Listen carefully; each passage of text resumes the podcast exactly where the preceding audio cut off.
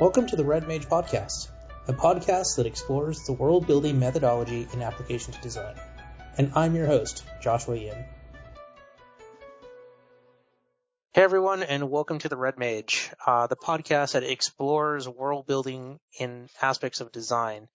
So, as we're kind of working with this world building methodology, in which we're working with cross realities, multiple narratives, and actors existing in these physical and virtual spaces. I'm going to be bringing on an interviewee today, uh, Tynamo Cosplay, good friend of mine, an amazing, amazing cosplayer. Welcome. Well, thank you for that very nice introduction. Yes, I am Tynamo, or my Instagram would be tynamic.cosplay. Um, and I'm happy to be here. How long have you been cosplaying? I want to say since I was about 13, 14 was when I made some of my most early costumes. About eighth grade, I think I pulled together a really, really awful Princess Peach cosplay, but you know, I was having fun. You mentioned Princess Peach. Was was kind of like Mario your introduction in either like the cosplay community or like you know just the the gaming or anime community? No, I don't think I really saw it as a community through Mario. I think what really brought me into it was probably Sailor Moon, even though I personally haven't done a cosplay from that show. Um, back then, when I was first getting into it, I really wanted to, and so I would look up costumes for it, and I kept seeing the word cosplay in the descriptions and titles of the products. And I'm like, what is this thing? And then, you know, as they say, the rest is history. Wow. You kind of just got your introduction by kind of just exploring and then really discovering what cosplay was through like remote research basically. Pretty much, yeah. I wasn't entirely sure what it was. All I knew is that I wanted to dress up like my favorite characters. When you did that, how long did it take you to make your costume? Well, that wasn't the first costume I made. I bought that one, but the first one I made was a Peter Pan costume. And I think that one took me I don't know, probably a week to make. Wow, that is a lot of time. Was that for a convention or was that for? It was just for funsies. I probably wore it on Halloween. That's really cool. So from like buying your your first cosplay to making your own, what was that transition for you? Like, what made you want to you know switch over from um, something a little bit more available to something handmade? Well, they say that necessity breeds innovation, right? And mainly I just didn't like any of the costumes that I saw for sale. Like, well, if I don't like any of the ones I can buy, I guess I just have to make my own. And then hmm. my mom took me to Joann's, and I was like, oh my gosh. Actually, during my, my research phase, um, I had gone out and explored a lot of these like areas for cosplay and this might be like kind of a little adjunct to, to give some background in my project for graduate school, I'm looking at cosplayers and, and forms of entrepreneurship. And in order to explore and, and get and understand that a little bit more, um, as an outsider who isn't a cosplayer, I did a, a series of field visits um, to areas that cosplayers like either hang out or you know spaces that provide resources for them. I had seen like there's like this whole section of, of cosplay materials specifically for cosplay at places like Joann's. Was that around during that time that you started? Um, I don't think that it actually taken off yet. Um, I know that like Yaya Han has a fabric line at Joann's now. I know that Mango Cyrene, I've seen her pictures in the books for a Pokemon cosplay thing. It was for Pokemon Go, I think, like the trainer outfits. But when I first went to Joann's, I remember seeing any of that. I could just be gone and didn't know where to look, but I think it was a couple of years after I tried making my own costumes, they started seeing more cosplay specific materials start coming into stores. Sounds like there's been like some major changes in the way that famous cosplayers or even cosplay is being seen by companies as investable and you know having these spaces. Do you feel like it's a lot more like the the entryway to kind of like get into the cosplay community is a lot more available now? Oh definitely. I think there's a lot more just materials and tutorials and information more widely available than even like say five years ago. And I was talking to my stagecraft teacher about this. He was talking about how cosplay actually has made it a lot easier for him to find like costumes and props and just set building and decorating things or like if you need a sword for a show, stuff like that, props. Cosplay has made it a lot easier for those sort of niche things to be available. Or another good example is, oh, it's the thermoplastic, what's it called? I'll think of it in a second. But it's a thermoplastic that got really popular in cosplay for making armor and things because before it was like you had foam or you had like cardboard. But what was neat about this thermoplastic is you could heat it up and then like form it and bend it. And that also meant no waste for the scraps because you could just melt it down and use it for other things, mm. which is super cool. And it was specifically cosplay that made that product exist. So cosplay not only has had effect in making these resources more available to these other areas like theater, but it's also sprung innovation for the creation of new products in order to meet these demands or overcome these obstacles. I remember the name of the product. It was Worbla. Is that thermoplastic? From what my theater teacher told me, it is just access to more niche materials and props and different types of costumes because that's the thing about cosplay is most of the time you need like a very specific odd thing that isn't very common but it's what you need for the costume and the weird specificity makes it difficult to find but now that it's become more popular those niche very specific things are more easy to get I'm also curious, like, how do you feel about like cosplay becoming more popular?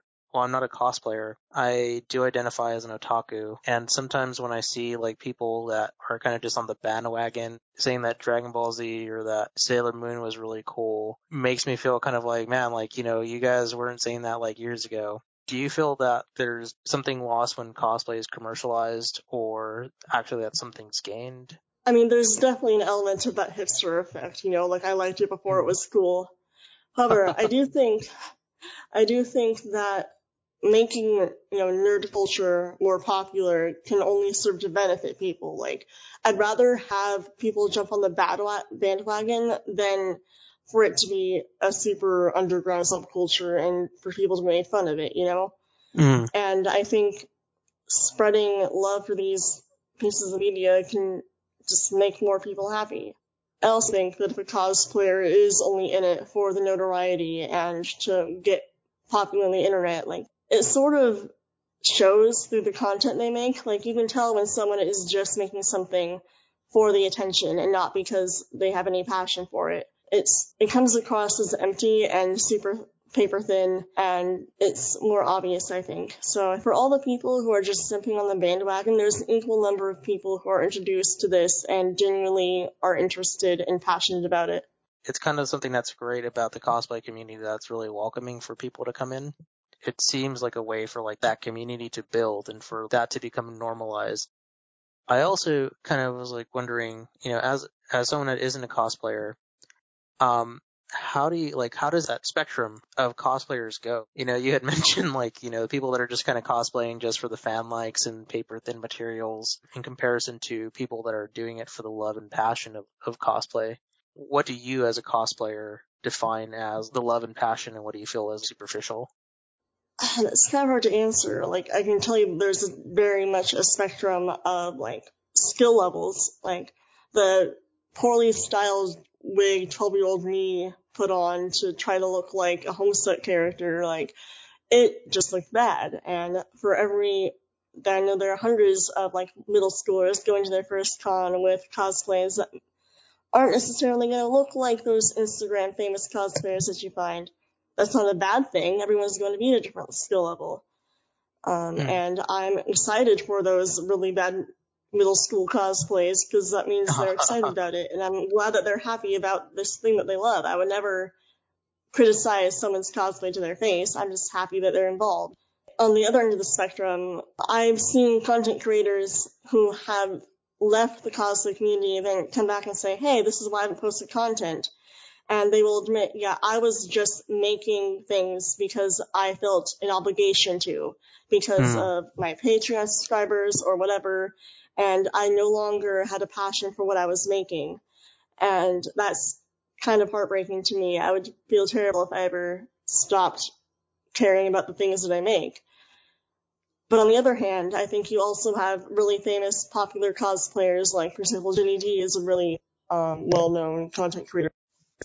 She does make something if she doesn't want to. Like, this is something she talks about. I think that's where you get the difference whether you let the popularity dictate what you make or if you let your content breed the popularity.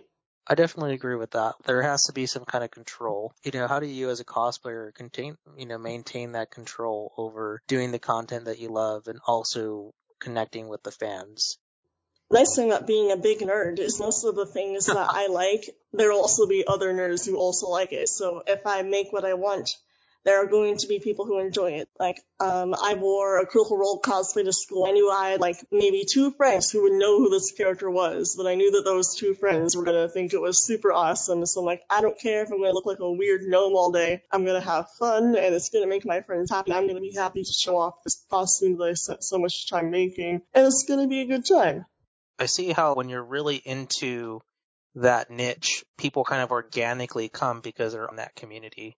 I think just with my research, I don't want to bring in bias. So some of these questions may sound a lot more kind of like, okay, well, that's, that's a little common sense. But the big thing is like never to make assumptions as a researcher, because once you are working with assumptions, then you're really kind of, um, introducing a lot of bias and you're no longer developing for that community. You're developing either based off your assumptions or for yourself. And I think when we listen to this, there's this methodology that I use, which is world building, really looking at like all these spaces and cosplayers are in the city and, you know, they're, they're making a boom. Cosplayers as a whole started making like these connections with these really niche crafts to like, to theater and then like how like this whole product was made that really seems like it could benefit a lot of people who are even in just into like art and sculpting. You know, the art as an artist for my undergraduate degree, sometimes you look for a medium like that and it can be really, really helpful in expediting your workflow and in also like exploring what it can do and its limitations.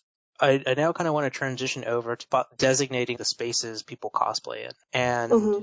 you know, like for, from the research that and I've, I've been pulling out, um, from Anime Expo, Comic Con, uh, San Diego Comic Con, as well as Long Beach uh, Comic Con, and um, from the books Cosplay Planet, and I'm looking over my shoulder right now to try and try and find it. Well, Cosplay Planet was a really big one that was talking, kind of talking about like how like people go to these conventions or like designated spaces. For you as a cosplayer, what are like the spaces that you occupied conventions are a major one. Like, go to any convention and you'll find many a cosplayer. And what's what's funny to me is if you have to travel there or you're on a bus, like the closer you get to the convention center, the more cosplayers you'll see, and like d- directly correlated to the distance from the center is the number of cosplayers. Which, if you go to like a restaurant that's near the convention center, you'll see cosplayers there too, which I think is fun. Like I've gone to restaurants in cosplay. Um, oh really? Yeah. I wonder uh, wonder uh, when uh when that may have may have happened. Not a, yeah, not alluding to a photo shoot we did. that photo shoot may or may not be included, but also just going to conventions and being hungry and wearing a costume and guess I'm gonna go to the restaurant in this costume because what I'm wearing. Um, Another space where I occupy cosplay is also to school on Halloween because I'm like, hey, Halloween is the one time I get to show off this costume and not be considered weird for it because there are going to be tons of people in costume. Um, although, a funny story about that, which may or may not be relevant, but I remember going to a statistics class, being the only person in costume on Halloween, and definitely ended up on several people's Snapchat stories who thought they were being subtle, but they weren't. and then I went to the theater building and I saw a bunch of people in costume, and I'm like, yeah, this makes sense. These are my people. That's really funny that you say that like these people are kind of like it's almost like a spectacle. When you decided to go to school in cosplay and had these people that were trying to but like failed their their stealth checks or failed being inconspicuous. um, sorry, just D and D love coming out. And for fans at home that aren't familiar with D&D, usually roll a 20 sided dice and if you get a very low number you have failed horribly and you await consequences. But if you get a really high number you perform spectacularly and get away with almost anything you want. Going back to the subject. With the gm discussion um, going back to the subject, when you decided to do that, when they were taking photos of you, how did you feel about that? Like, did it feel outing? Did it feel um, something kind of like powerful and an acclamation of like an identity as a cosplayer? Or I mean, I didn't mind it. Like, I, what I did was I wave at them, like, yes, hi, I see your camera, hello, and just smiled. what makes me laugh is that I don't mind being photographed in cosplay. I, I know that I look ridiculous. I know that I don't look, my clothes do not look normal, quote unquote. But, like, if they could just ask me for a picture, the picture would look a lot better than one trying, like, sneakily taking with your phone. If you ask me, then I can pose for you, and it will look nice. It just doesn't make sense to me. Maybe wearing giant gesture horns, but I'm still a person.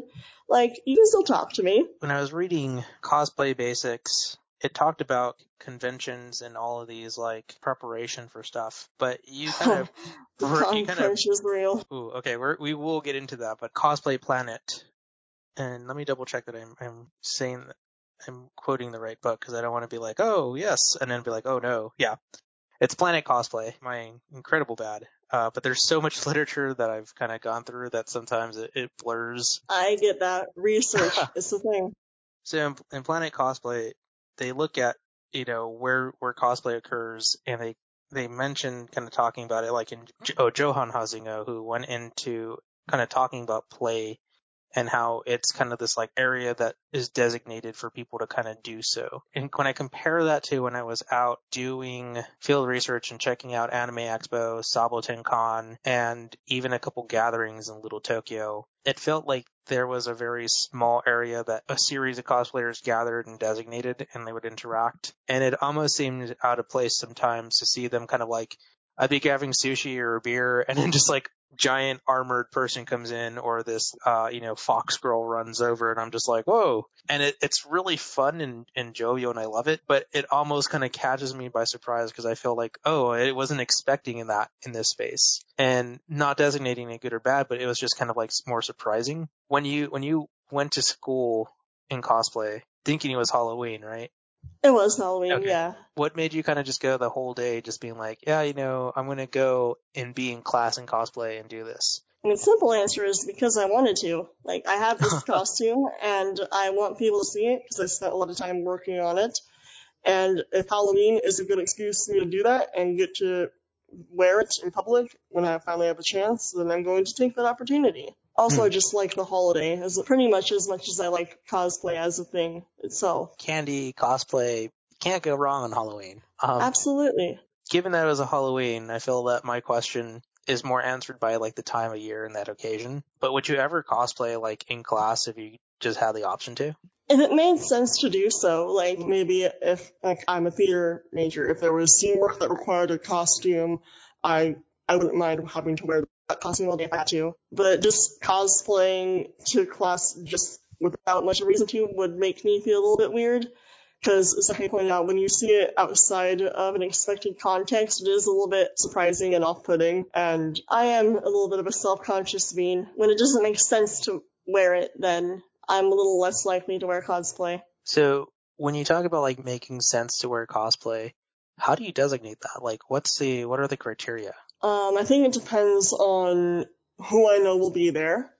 Like, mm-hmm. um, in fact, when I was in high school, I did a birthday party, like just for cosplay birthday party, because I could and I felt like it. And because it was going to be like my friends and I hanging out, we did go to the mall. But because I was with my friends, I didn't feel weird about it being in the mall and cosplay. Um, so conventions, like I mentioned, are a pretty welcoming cosplay space because lots of other people are going to be in cosplay.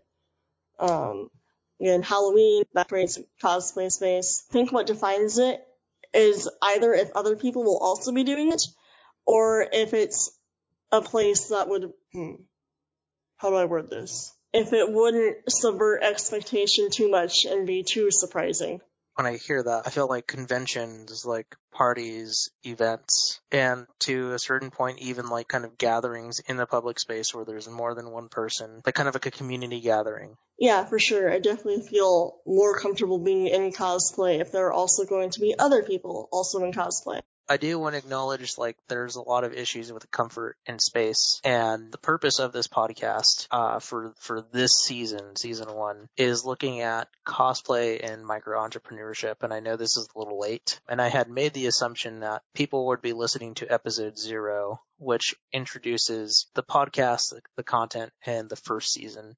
But just in case anyone who is out there and kind of just skip ahead over to, to episode one, all of that stuff is acknowledged and, you know, there are a lot of things that are kind of going on. But for season one, for my thesis project, I'm really looking at cosplay and micro entrepreneurship and how that can kind of like be designated within the city space to boom career growth and economic development for people uh, who are cosplayers. That is all acknowledged, but this project is focusing specifically on just micro entrepreneurship and looking at cross realities to really kind of bridge a way to kind of stimulate economic development and economic growth. And this is touching on a UN uh, sustain like sustainable goal. Please don't no audience member be offended if it feels like I'm not tackling that issue. It's more that because of the time given for November to complete my thesis, it really is kind of just like I could take on like one element and then kind of create that and then continue on different projects or iterations or work with community members to really kind of see what we could do on potentially either a further iteration or a different project that tackles that altogether. So with that, I want to go back to these kind of conventions and like your dread of like getting ready for the con. that was a very kind of nervous laugh if I've ever heard one. A bit. What, what, does that look like? What what makes what makes it so full of dread? Well, dread is the right word. Like I love doing it. I have fun doing it. Like there's a reason I go through it. However, if I'm going, if like, do you want me to just describe what the preparation process is? Because um, and I'm only saying yeah because I think a lot of like designers and researchers and people that aren't cosplayers don't kind of get the gravity of it. so, preparation for a costume usually starts probably months before I'm planning on wearing it. Because I know myself and I tend to take a long time to make a costume. And also for budget reasons, sometimes it makes more sense to buy the pieces more spread out than trying to buy all the materials at once. So that can start months before before the con. But because I'm me, most of the time I'll procrastinate and not get as much done as I want to, and then it's like, oh no, it's two weeks before the con, and this costume isn't finished. And that's when con crunch time starts, usually about a week or two before.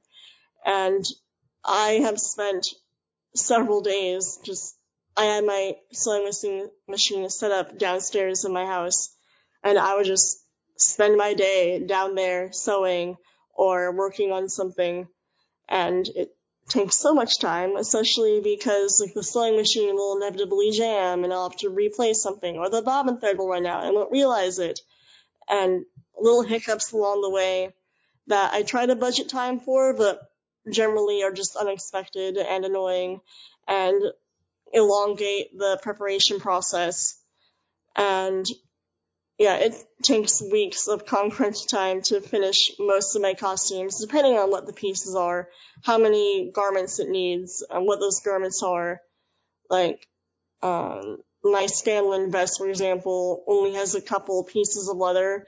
Uh, shit, that was opposite. It's my Harley costume that only had a couple pieces of fabric, but the Scanlan costume was made with a lot more seams and pieces of leather, so there's a lot more to sew, so it takes a lot longer. Um, and then there's various detailing and accessorizing that usually happens with costumes to make it look right. And that takes a long time. And then day of the con, you gotta put it on. Ideally, it's a good idea to make do what's called a makeup test before you wear the costume fully, so that way come con day, you're not putting the makeup on for the first time, and you know everything looks the way you want it to and works. I don't always have that luxury, because like I said, I tend to procrastinate. So, con day, some of my costumes take an hour or more to put on and put together. And obviously, the more I do a costume or a look, the faster I get at it. But by and large, it can take over an hour to get ready, sometimes an hour and a half, going on two hours and that's putting on the makeup, um, putting, adding all the accessories to my person, um, making sure the wig didn't decide to die in the box I brought it in and doesn't need to be restyled.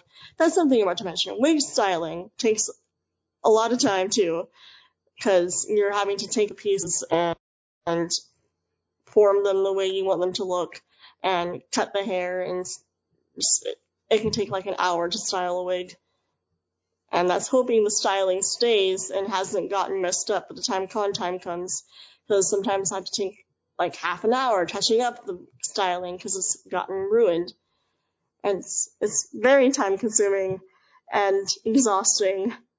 But I love doing it, so I'm gonna keep doing it. That that kind of gave me some kind of like anxiety just listening to that because if you're going months out to prepare and then like just the time that it takes to do all that like i can only imagine like the patterns getting the materials like i i, I know Mhm. nothing about wigs um with the exception of what i got from the uh east wing theater company from new york and seeing that process of what it takes to both create a wig and then style it seems really tedious and very, very kind of like time draining and meticulous. But to actually do it, I feel that I wouldn't either have the time, patience, nor like the delicacy to execute that. How do you do that like once you're at a con? Like to get in a costume, do you have to wake up really early to do that? Oh yeah, I set an alarm and I like I look at okay, what's the first thing I want to do that day? Like what time does that start? Because if I don't have to be there super early, like I'm I'm gonna have enough con time to have fun in this costume. I don't need to be there as soon as the gates open or whatever. So I usually look at what time does the first thing I have start, and then I set an alarm trying to give myself enough time to prepare before that. Hopefully stuff some food in my face, plan for that too, and just wake up early enough to finish it in time to go to the thing. There have been a couple times where I misjudged the amount of time I need and have had to miss the first panel of the day that I wanted to go to or something just because I just didn't get ready in time and had to miss it. That that sounds really rough. Like why do you keep doing that? I feel like there has to be such intrinsic motivation to want to do that and wake up so early and invest the time into doing this. And Especially when I'm not a morning person, which I'm not. Planet Cosplay talks about like the motivation coming from like the fandom and like the sheer love of it. Would you say that it's that fandom that drives you or is there something else? I think it's a combination of a lot of things. One of them, like the most basic being, I love this piece of media or I love this character so much that I want to dress up like them because it's my way of showing my love and passion for this character or this piece of work.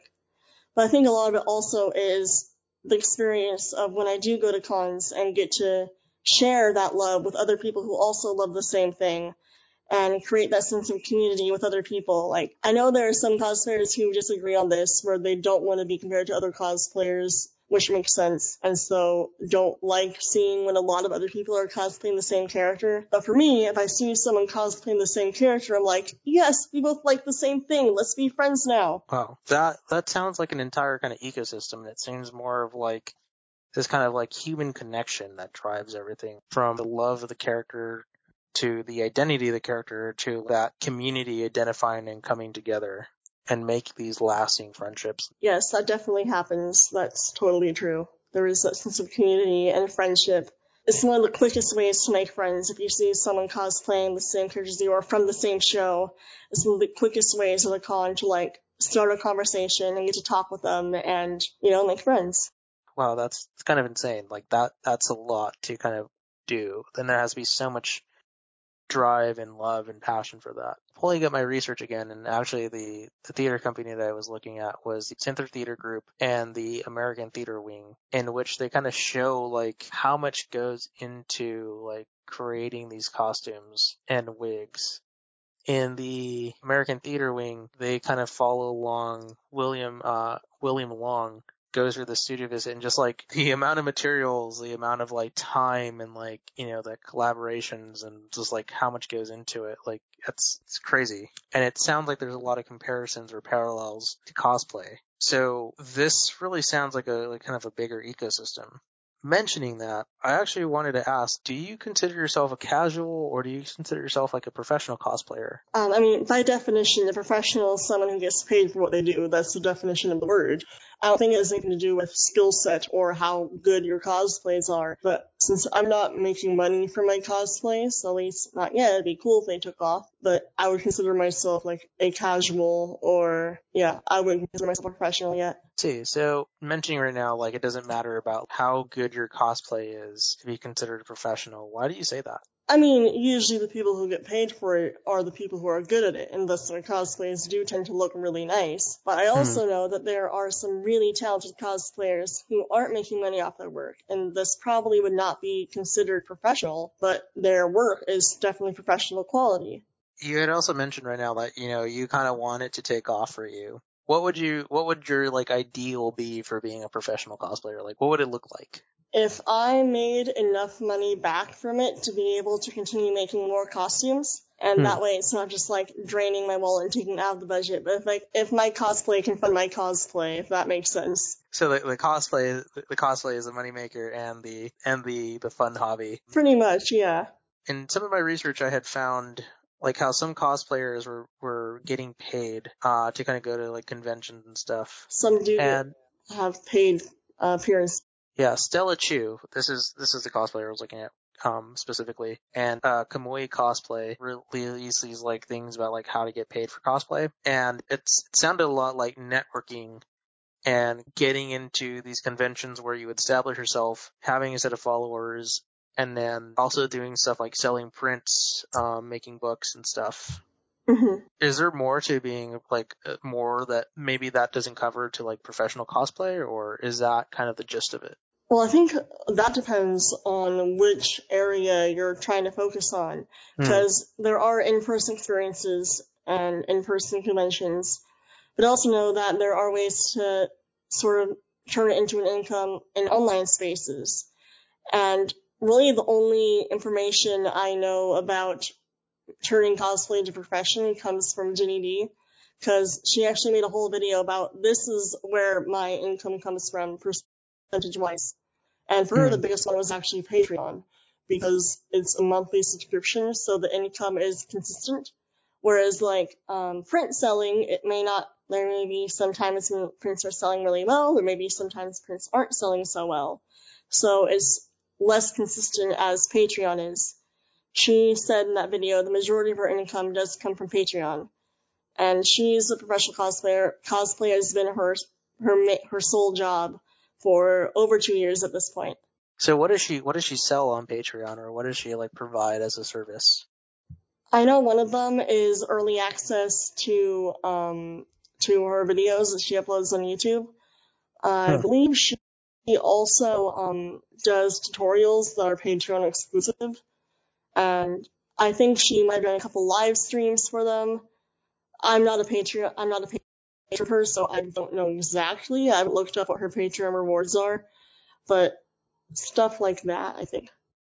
For you, because you're like a theater major, where do you feel that cosplay can? What would be a professional cosplay for you? Like, what would be like the dream? Would you be like hitting up by theaters to make cosplays and also be invited to cons to make the money, or like what is that? What does that look look like? I think that's the question I was trying to get to a little earlier. Fun thing about being an artist, the answer to that is, oh, is it work? Sure. Because I'll. Fun thing about being in the arts is you can't always be super picky about the work you take. Like, you asked me, would you rather be working for a theater company or going to conventions? My answer is yes. Why do you feel that? I mean, when it comes down to it, I think I would be happy in either of those examples that you gave.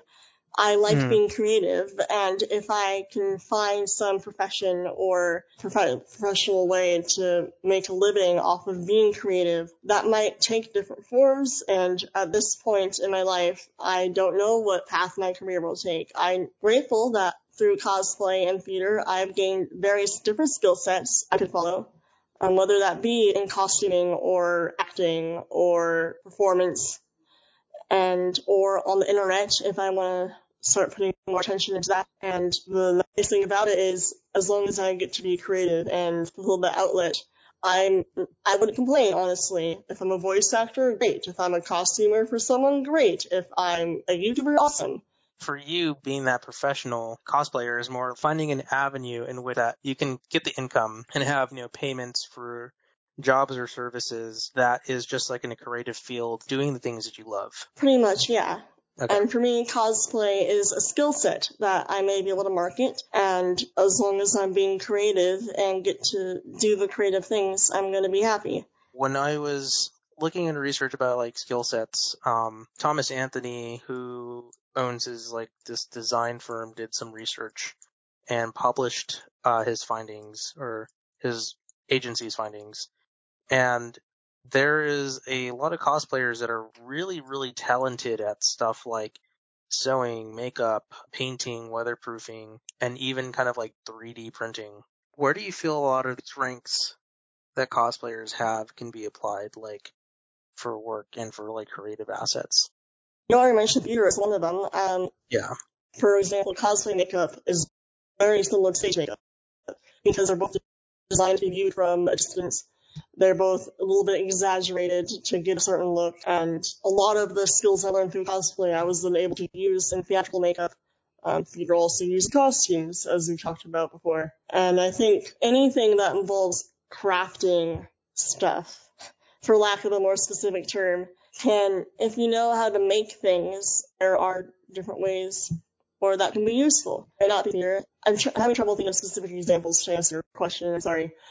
When we see theater as this this space that's designated for performance there's so much in that in that kind of system everything for makeup and stuff but that form of theater could also be applied to like film. Or another thing that kind of comes up is like how these uh, conventions or even Louis Vuitton are having these runways with like you know that are almost like cosplays. Like they're very inspired by pop culture like anime or comics Yeah. and all of that kind of it kind of goes around like there's still the makeup element the dress up element the the costume creation Oh yeah, I see that a lot. At, like I know Hot Topic is like cringy or whatever, but like Hot Topic will have items very reminiscent of fictional characters, but it's, they aren't like it's a Harley Quinn bodysuit. It's just the leggings, the same color scheme. Or it's, I Hmm. actually saw a really cool jacket based on Mulan's um, war armor at Hot Topic. That that looked pretty cool. i'm not gonna lie i'm not a, not very much of a hot topic goer but sometimes i do see stuff and this is Understandable.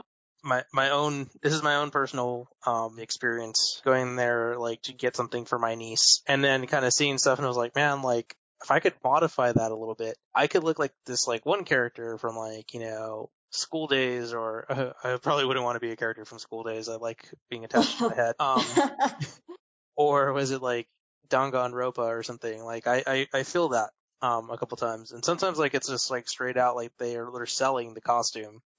Oh yeah, Um, some I've seen a couple of things that were actually labeled cosplay sold on Hot Topic's website, but like even their just fashion items are a lot of times very cosplay adjacent.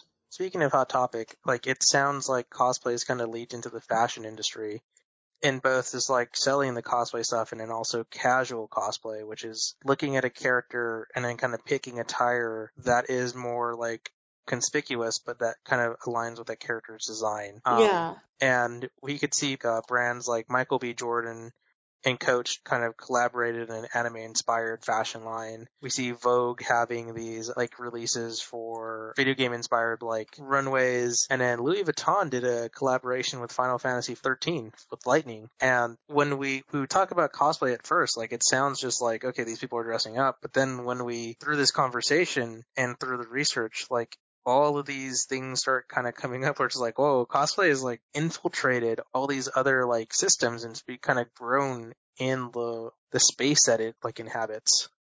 hmm You know, as a cosplayer, how do you feel about that? I mean, it's like what I said before, the way nerd culture is sort of expanded and grown.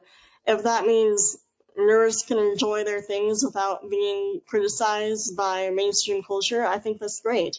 Hmm. Like, I'm happy that more people are introduced to this. This is something they're going to like and enjoy doing, and they wouldn't have otherwise been introduced to it. I'm happy that more people have found love in this thing. I have one or two big last questions for you. hmm As a as a fellow nerd, you know, sometimes like the virtual space is really great. I'm I'm a big gamer. Like I love GTA, I love Final Fantasy 14. When you had mentioned virtual spaces before and, and counterpart to just the physical spaces for conventions like Patreon, what about like kind of cosplay in like a virtual space? Have you ever considered that? I have. That's why I started the Instagram that I mentioned. And I have a couple ideas for a potential YouTube channel. Don't want to say too much yet because knowing me, I might end up procrastinating it and it may not end up happening. But I do have ideas and I I hope to maybe try to make more content to post online soon. And I'm excited to what for what that could bring Hmm. because maybe it is a bit of egotism, but I do like showing off the work that I've done. And if the internet can allow that work to reach more people, that I think that's a good thing. As soon as you are done setting up your YouTube and launching something that will take over the world, we would we at the Red Mage would love to have you back um, and, and serve our, our humble Dy- Dynamo overlord. Uh, please spare us. The last thing I wanted to get to, as we're kind of short on time now, from you, we've heard how like there's all these like ecosystems that pop up, all these like spaces in a destination space, and in that pursuit of wanting to establish a career in something that you love, that's creative and you know expressive. What are some of the big obstacles that stand in your way? I mean, financial obstacles, obviously. Um, Hmm. bills have got to be paid. Rent is a thing. Food is a thing. And a lot of times in artistic careers, it can take a lot of time for to make your investment back because being artistic does cost money. Like there are materials, there's time and training, there's labor and all that. And so it can be very expensive to have anything artistic as a hobby. And if you, someone wants to try to get professional, it, it is an investment that may or may not pay off because artistic careers don't tend to be the most stable or consistent and there's a lot less defined compared to other careers. On that note, a lot of cosplayers um, that I've interviewed out in my field research, and um, for respect to privacy, I didn't want to name any of them, even though they, they did give me the okay to use quotes and, and their other handles. I don't feel it'd be okay to just you know shout them out right now, um, unless I got their permission. Hopefully, if they're if they're listening, they'll they'll jump on and and you know join in on the red mage. But there was like this kind of like problem with like networking and like kind of like Hmm. you know knowing who to show your your strongest cosplay to and like show your skills to so that you get invited to cons or that you could land a marketing gig or you could like get hooked up with someone that's like hey we're working on a film or like we're working on a theater production we need someone that could like make this mm. Yeah. do you feel that's relevant Oh, absolutely. That was another obstacle I thought of is for a lot of artistic careers, it's your job to market yourself. A lot of people, most jobs, like you work for someone and they give you your paycheck. However, Hmm. for artistic careers, a lot of times you're also your own boss. You gotta know how to market yourself. You gotta know how to network. You gotta know how to look good to a casting director or to a audition panel or Hmm. whatever.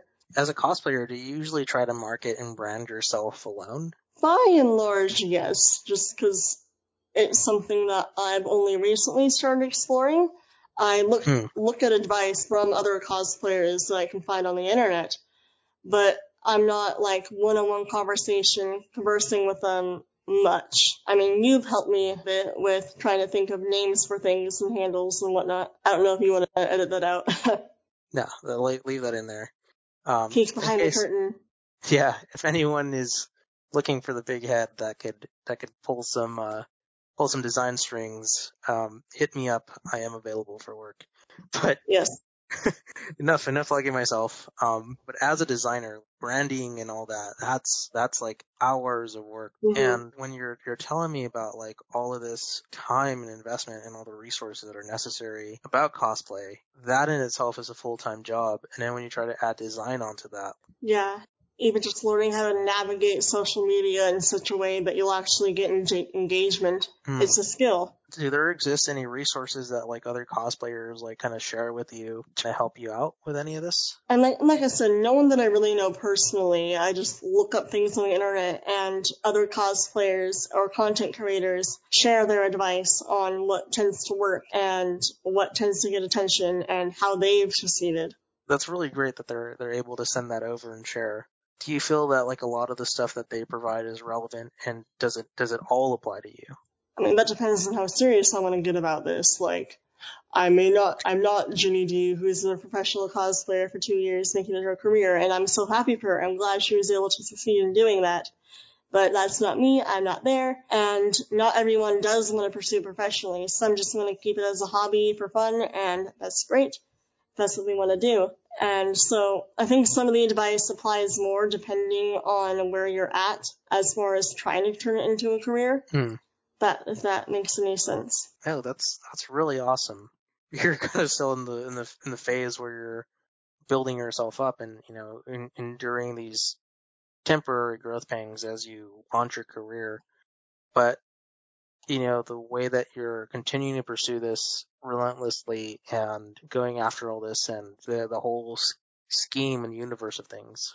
As, as Yep. a world builder, we deal with developing these spaces and looking at these overlapping narratives. And it sounds like there's really great opportunities there to optimize like the way that these spaces can provide resources and what you need, both actual space and, and virtual.